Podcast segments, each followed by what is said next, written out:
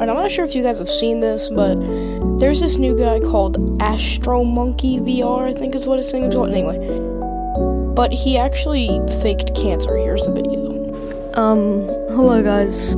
It's uh it's Astromonke here.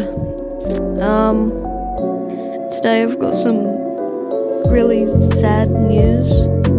I know I'm a new Gorilla Tag creator and all. But um sadly I have stage four cancer. Thing is, he's even on the verge of crying, but here's why it's fake. As you can see, the people in his comments are even telling him straight up to his face that he doesn't have cancer. Also, you can't just play at home when you have cancer, but that's not my problem. Anyways, goodbye.